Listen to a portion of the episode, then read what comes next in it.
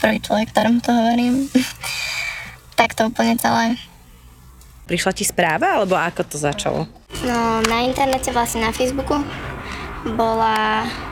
Mi prišla správa od Martiny, že teda organizujú v mojom meste casting a že teda by ma tam radi videli. Tá klasická správa, čo posielajú vlastne všetkým.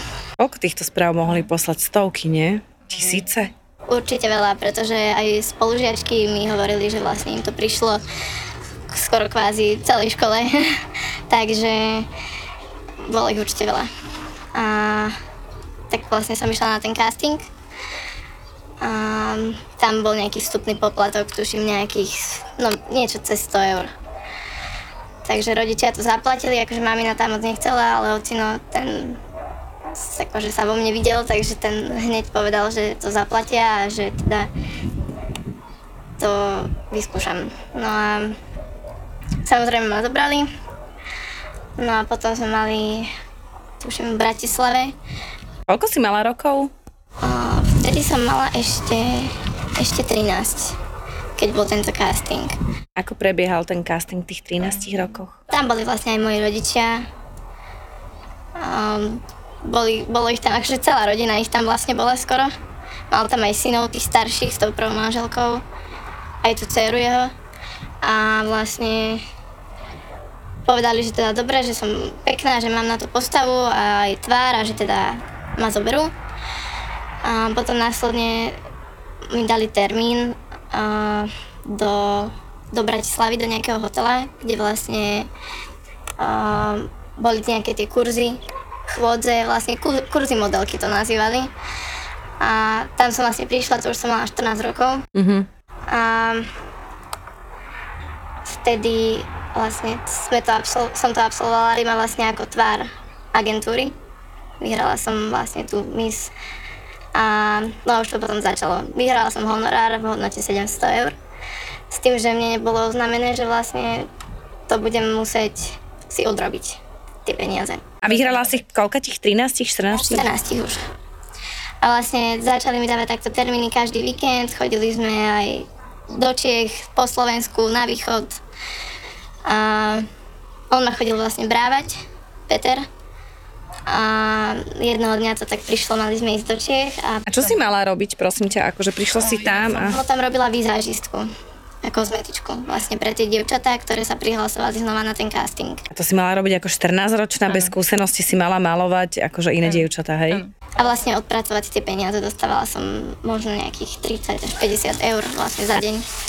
Aha, tak, tak to si si mala odpracovať 700 eur to bola tvoja výhra. Áno. Čo si o tom myslíš teraz? A teraz si myslím, že keby mám tento rozum v tom veku, tak určite to nejdem robiť znova.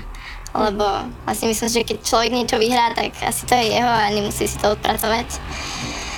No a že rodičom sa to už vtedy nezdalo, že teda vlastne tak toto funguje, ale však mysleli si, že teda ešte nemám na to možno vek, že je to nejaká predpríprava teda, aj so skúsenosťami, tak akože povedali, že dobre. No a oni si strašne dobrý vzťah spravili vlastne aj Peter aj Martina s mojimi rodičmi. Furt im volali, ako sa mám skoro každý druhý deň a že teda či prídem, že vtedy akcia, vtedy, že nech si to naplánujem, nech ma pustia, že nemusia vlastne ma ani nikam voziť, že Peter príde pre mňa a ma donesie domov. Ako dokázali zmanipulovať o, tvojich rodičov? No, oni boli strašne milí na nich, oni sa prezentovali ako dokonalá rodina proste, ako fakt, že ľudia, ktorí vedia, čo robia a, a vlastne moji rodičia v nich mali dôveru. Takže, takže nemali s tým problém ma niekde pustiť. Čo vaša duša? duša? Udržiavate ju zdravú? My tiež. A aby to tak aj ostalo, treba sa o nej veľa rozprávať. Každá tá nová téma prinesie novú závislosť. Tie najnovšie, čo si čítam, a sa mi to páči, ako sa to skloňuje, trošku ako ochorenie. Už máme selfitídu, teda závislosť na vyrobení selfiečiek. Teraz sa vlastne Netflix e, veľmi v rámci lockdownu prezentoval, už máme závislosť na pozeraní seriálov. Čiže my sa tu dnes rozprávame a možno práve dneska vzniká nová látka, nová droga alebo nový typ závislosti. Unión zdravotná poisťovňa vám prináša podcast Zdravá duša. Zdravá duša. Plný rozhovorov o duševnom zdraví. Podcast so psychoterapeutkou Barborou Kuchárovou a adiktológom Vladimírom Stanislavom, ale aj ostatné podcasty nájdete na všetkých streamovacích službách. Aj vďaka ním meníme duševné zdravie k lepšiemu. K lepšiemu. Unión zdravotná poisťovňa vám praje príjemné počúvanie. S Kristínou Kevešovou. Ako sa to začalo? On v podstate chodieval, Peter, ako keby pre teba, ty si chodila robiť výzažistku. Ja som mala vtedy vlastne priateľa, ktorého mi rodičia neschvalovali, lebo bol starší odo mňa. Dávali ma veľce do tej agentúry, lebo si mysleli, že vlastne keď ma zamestnajú, že to bude aj lepšie, teda, že nebudem s ním a tak ďalej. No a Peter proste prišiel jednoho dňa pre mňa, že ideme teda do Nitry k ním pre, pre teda jeho deti a ženu. A po ceste do Nitry vlastne odbočil na nejakú cestičku mimo cesty a hovorím že teda kam ideme, že teda sa teda k ním nejde. A on mi vtedy povedal, že vie, aké mám problémy, že teda rodičia mu rozprávali, že ako sa veci majú vlastne a, a že on mi chce pomôcť. Že on mi kúpi telefón, aby som mohla byť v kontakte s tým svojim priateľom a že povie rodičom, že teda idem s nimi na akciu a že môžem spať u ňoho, u toho svojho priateľa, ale že proste niečo za to chce ma chytať proste za nohu a že on strašne chce mať so mnou niečo a že nemôžem to povedať Martine. Čo sa stalo? Začal ma vyzlikať, ja som mu hovorila najskôr, že nechcem že nepotrebujem ani ten telefón, ani sa s ním stretávať, že jednoducho, ale že toto ja nechcem. No a, a on si nedal povedať a zatiahol ma dozadu vlastne a Znásilnil? hej, samkol auto a nemal som v podstate kde cvulnúť, takže Ty mala koľko rokov? 14. Nechceš o tom rozprávať, že... No, Rozumiem. prišli sme do Mojimiroviec, vlastne pre jeho ženu a deti. A potom sme išli, a vtedy to bolo, tuším, že do Prahy, do hotela, tiež na takéto výberové konanie pre dievčatá. A tam som ju vlastne česela. Mala som tam takú kamošku, s ktorou som si akože vybudovala celkom dobrý vzťah. No a večer, keď už sme mali spať, akože každý sme mali svoju izbu, a on si zobral tú moju kamošku a spala s ním a Martina s deťmi spala vo vedľajšej izbe, čiže myslím si, že sa odohrávalo presne to isté. Ona mala vtedy 15 rokov. Takže som nebola jediná. Mhm, to sa udialo v tej Prahe, hej? Hej. A normálne si takto vyberal, že teraz s tebou, teraz s tebou a... Aj vlastne tie dievčatá, ktoré vyhrali tie misky, um, nejako ich nechcem podceňovať alebo niečo, ale boli tam od nich aj krajšie dievčatá, ale väčšinou to boli dievčatá, ktoré mali 13 rokov, 12 rokov, 14 rokov, fakt, že bolo iba pár dievčat, ktoré mali viac ako 14. O čo tam išlo? Išlo tam o modeling alebo niečo iné? Si tam bola? Vlastne bola to mis tváre. Že nezáležalo na postave, ale na tvári a na vlasoch. Tie dievčatá sa niekedy uplatnili niekde? A V podstate slúbili, že budem fotiť do časopisov, že teda ma posunú ďalej, že ma teda zverejnia, že teda nech si ma niekto všimne a nič z toho sa nikdy nestalo. stalo sa to viackrát. Áno, stalo sa to viackrát. Vlastne mm, druhýkrát to bolo v tých Čechách na hoteli. To ste išli ako do Prahy, hej, že na casting. A, áno, vlastne som mala už si odrábať ten honorár. Mala som česať tie dievčatá, malovať ich. A vlastne spravili sme, spravila som asi možno nejakých 20 alebo 30 dievčat, teda tu vizáž. Potom si ma zavolal, že niečo do mňa potrebuje. A že mám ísť za ním hore. Že teda keď dokončím tú babu poslednú, ktorú robím, a že dobre. Tak som išla za ním hore mm, do izby. Bol tam vlastne ten jeho kamarát, ten Miro. A toho poslal vlastne preč z izby. Začal ma zase chytať a už, už som sa vlastne ani nebranila, lebo to bolo v podstate zbytočné. Potom zišiel dole, ako by sa nič nestalo. Poslal prvú vlastne dole, že mám teda pokračovať, mám ísť pomáhať s dievčatami. A On prišiel dolu asi o nejakých 15 minút, vlastne ako by sa nič nestalo.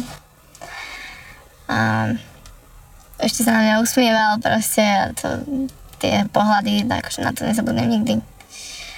Pokračovalo to? Potom to vlastne pokračovalo vlastne celý ten kurz v poriadku a večer už keď sme išli do izieb, tak som kráčala s tou mojou kamarátkou do izby. Mali sme ju na tej istej chodbe vlastne ako on. A zavolal si ju teda, že má ísť do izby a Martina išla do inej izby s deťmi a vlastne kamoška spala celú noc v izbe. Koľko mala kamarátka rokov? Mm, 15. Čiže on sa tak rozdelil, že ženu poslal do jednej izby a on si teda vybral, ktorú chcel ako keby z toho castingu, že ty si bola ráno a tvoja kamarátka večer, hej? Áno.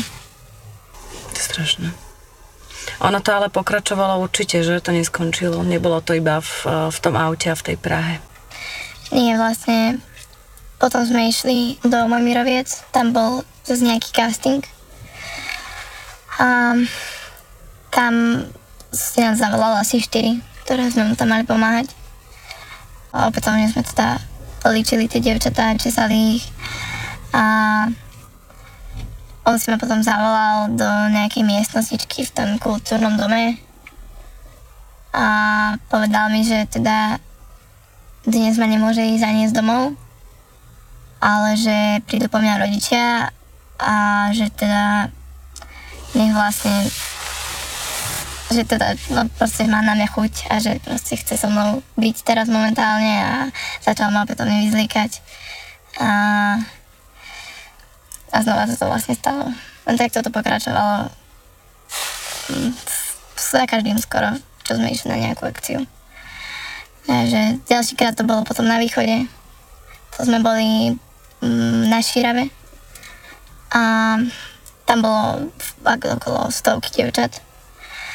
A tiež to tam takto prebiehalo, proste si vyberal a striedali sa tam jedna za druhou, proste ešte v noci nás opil, proste večer, zobral, proste vyšli sme do nejakej teda nejak konferenčnej miestnosti alebo niečo také, kde boli stoly, tam vlastne popodával alkohol a opil nás a potom si vyberal vlastne. A tam sa to striedalo fakt, že po sebe, že jedna vyšla z dverí a druhá vošla. Že fakt, že tie dievčatá, akože bolo ich strašne veľa vtedy. Vieš mi ty povedať konkrétne, čo si ty videla na tej šírove? Tam sa s tebou vyspal tiež, hej? Áno. A tiež to prebiehalo tak, že ťa zobral do miestnosti a... Vlastne zobral si ma, zobral si ma na izbu. A, a tam vlastne to prebiehalo ako za každým. A začal sa mi vyhrážať, nie vyhrážať, ale teda mi pohrozovať, že dúfa, že to teda rodičia nevedia, že si to nedozvedia, alebo že by neboli vlastne na mňa pyšní, že musel by ma akože vyhodiť z agentúry, že musela by som skončiť a že či to chcem niekde dotiahnuť ďalej že ak áno, tak ho mám poslúchať, mám robiť to, čo mi káže a že, že nemám o tom nikomu hovoriť. Lebo že keď sa to dozvie, že proste to začne riešiť, že to nenechá len tak, že on má vlastne aj zbraň, že pozná veľa vplyvných ľudí a, a že, že dúfa, že tomu rozumiem, čo odo mňa chce. A vlastne tak toto pokračovalo furt. Za každým, aj keď ma išlo zaniesť domov, zase ten istý scenár, proste to isté. No a ešte vždycky, keď ma vysadil, že doma, tak ešte vybehol vonka, keď boli že rodičia na balkóne u mňa, tak vybehol von a ešte sa im pekne zdravil, sa im usmieval, že teda všetko išlo podľa plánu, že teda som veľmi šikovná, on ma vychválil a že teda dúfa, že sa na budúci vidíme znova, že na ďalšom teda kurze. A a potom odišiel. Takže rodičia vlastne boli spokojní a hral to všetko tak, aby, aby nič netušili. Ty si videla, ako si brala tie ďalšie dievčatá na izby, hej, že? Áno. Bola som v podstate toho svetkom, lebo za každým, keď sme niekam išli na akciu, tak som skoro vždy išla s ním v aute a ostatné dievčatá chodili vlastne s tým Mírom na druhom aute. Čiže videla som v podstate úplne všetko, čo robí čo sa týka peniazov, aj čo sa týka proste tých súťaží. Vlastne on tam, to bolo celé zmanipulované.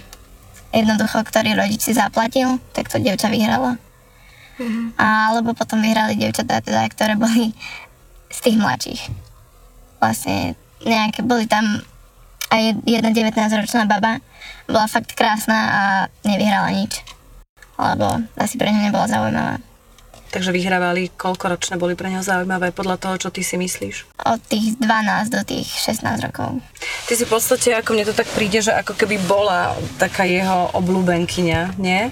Že si ťa tak ako vytipoval, lebo si teda niekoľko rokov bola pri ňom, chodila si s ním v aute, brával si ťa na tie castingy, tak mm. evidentne si teda mala tú smolu, že si sa mu veľmi páčila a videla si teda aj čo robil. A vy ste sa s dievčatami, keď si teda hovorila, že si videla, ako sa striedali na tých izbách, niekedy rozprávali o tom, že s ním v podstate musíte spať a že ste znásilňované, alebo ako si to vnímala vtedy? Ja som sa bála o tom prehovoriť. Tým, že vlastne on sa mi vyhrážal takýmto štýlom, že to nemôžem nikomu povedať, tak ja som sa ani tých dievčat nepýtala. Myslím si, že keď sme sa na seba pozreli, tak sme to proste všetky tušili, že ako to je. A že jednoducho, no báli sme sa o tom hovoriť. Takže nehovorila som nikdy so žiadnou o tom. Mm-hmm. Že ste boli ticho, OK.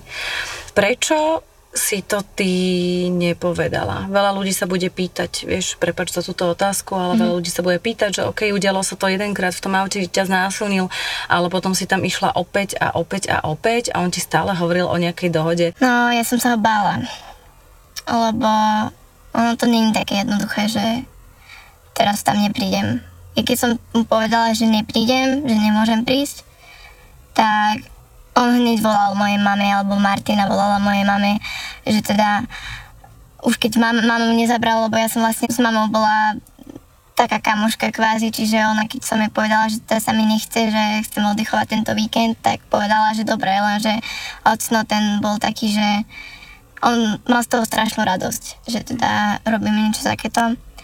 A on ma v tom veľmi podporoval tiež, tak on vždy hovoril, že však hýbaj, veď zabavíte sa, že aspoň spoznáš nových ľudí, že teda...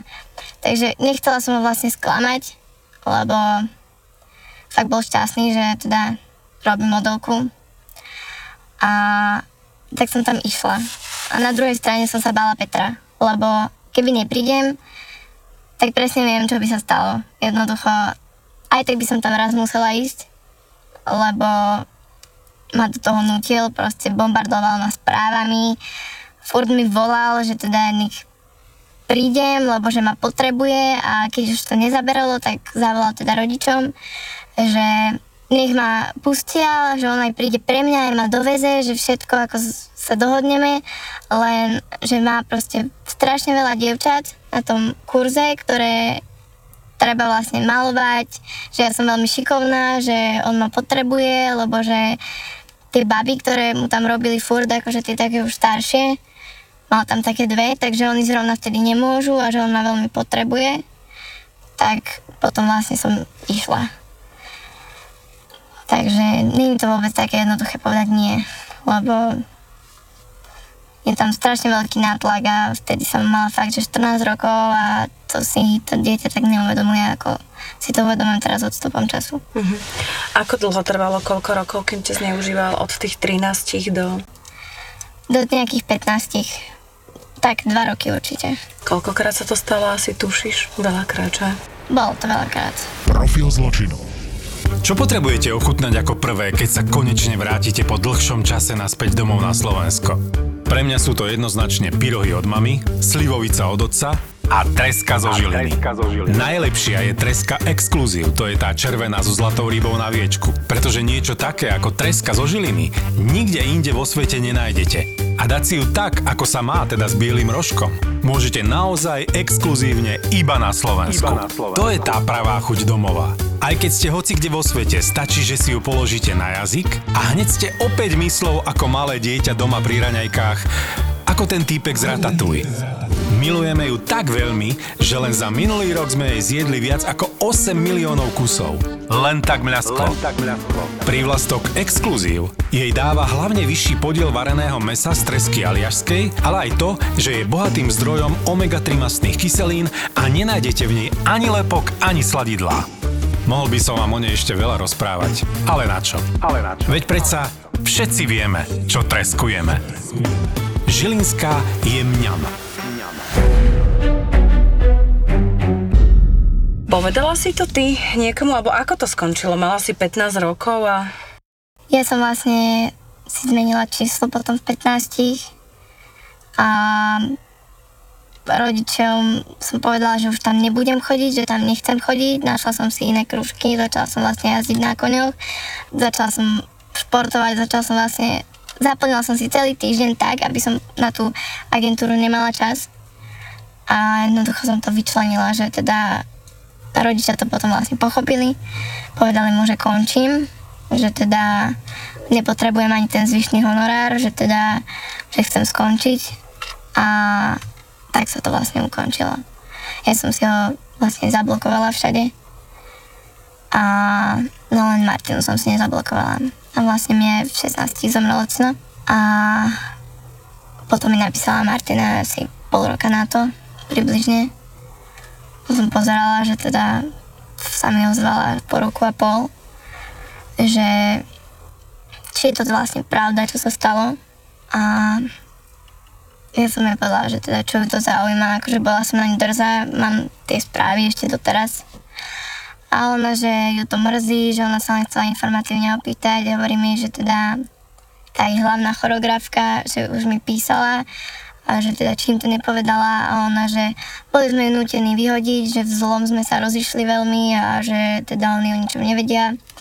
Tak ja hovorím, že teda v poriadku, že je to pravda a ona, že my ti chceme pomôcť, že nechcela by si prísť naspäť do agentúry, že mohla by si si pekne u nás zarobiť, že chôdza ti išla dobre, že teda mohla by som robiť hlavnú choreografku a že teda nech nemá ani mamina tak ťažké finančne, že teda chcú nám pomôcť No ja som povedala, že určite nie a keď videla, že teda vlastne furt odmietam, tak mi napísala, že tá je dcera Laura, že som s ňou mala pekný vzťah, že teda sa na mňa pýtala, že by ma rada videla, že či by som sa nemohla s nimi stretnúť v Nitre.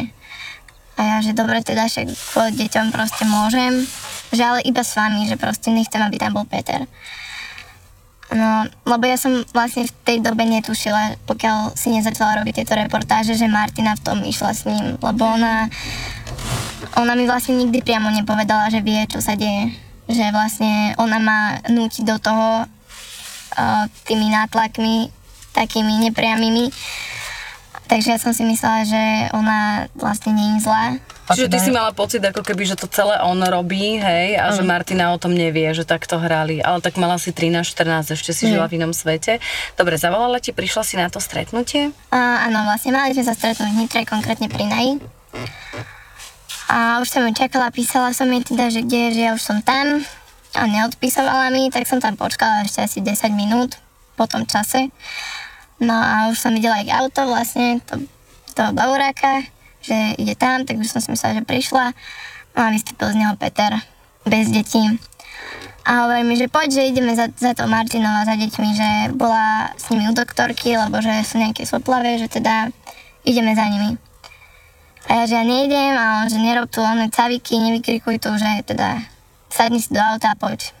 Tak som si sadla do auta, všade boli proste naokolo ľudia a a potom ma vlastne zobral smerom von z Nitry, nie na Mojmirovce, ale na ten smer Zlatomoravce. A vlastne tam um, odbočil opätovne do uličky a hovoril, pýtal sa ma, že či, či som to niekomu povedala, čo sa dialo. A ja som povedala, že nie. A on vlastne vtedy sa načiahol predo mňa, otvoril kastlík v aute a vytiahol z neho zbraň. A povedal mi, že že dobre, že je rád, ale že ak by sa náhodou niečo dopočul, takže je veľmi jednoduché vlastne um, zničiť dôkazy alebo niečo v tom zmysle mi povedal, že vlastne nikto mi neuverí, lebo že som dieťa a že nech sa to neopážim niekomu povedať a že bude rád, keď budem naďalej chodiť do agentúry.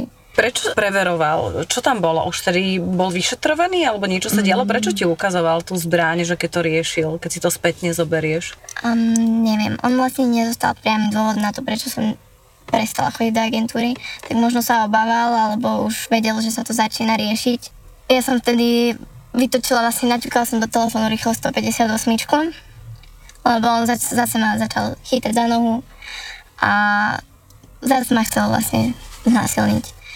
Takže som vytočila tú 158 a vlastne, ak mal otvorený ten kastlík s tou zbraňou, tak som ho kolenom rýchlo zavrela a povedala som, že pritlačila, že zavolám tú policiu, že proste nech ma okamžite vyveze na hlavnú cestu a nech ma tam vysadí, lebo že proste ja idem domov a ja to nezaujíma. No a nakoniec ma vysadil až v Nitre, lebo celú cestu mi rozprával, že toto sa nerobí, že ako si to dovolujem, ja som vlastne mala stále naťukám tú 158, že teda nech ma okamžite vysadí a keď ma vysadil Nitre, tak som hneď volala mame, že vlastne čo sa stalo.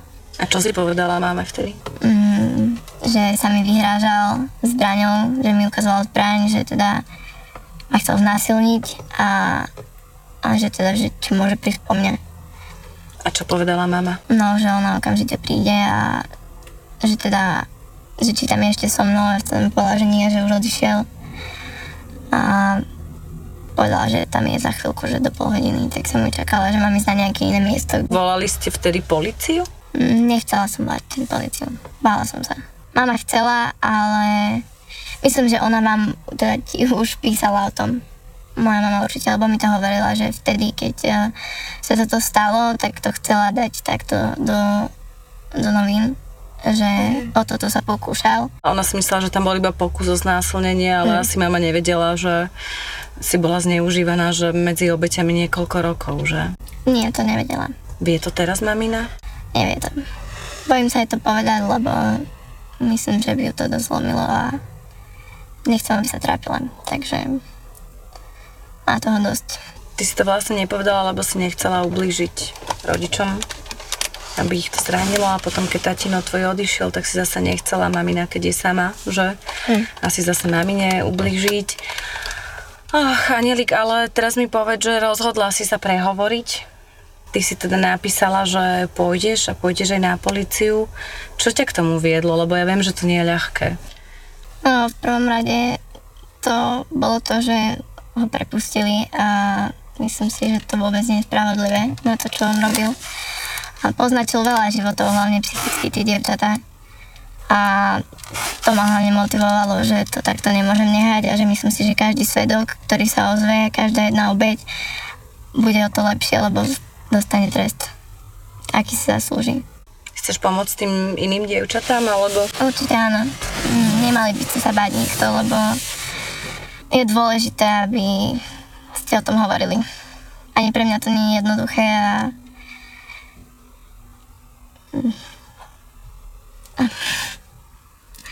Je to ťažké, je to veľmi ťažké a... Ale je dôležité, aby ste o tom hovorili. Ako to tebe zmenilo život? No ja mám doteraz um, problémy, um, teda hlavne po tej sexuálnej stránke sa bojím častokrát, proste um, trhám sa, hoci kedy sa proste zláknem a aj s priateľom, proste on už o tom vie, jemu som to povedala nedávno a on, som, on ma vlastne pochopil, takže on drží so mnou, chce mi pomôcť v každom ohľade, ale proste aj psychicky sa to, na začiatku sa to strašne odzrkadlovalo.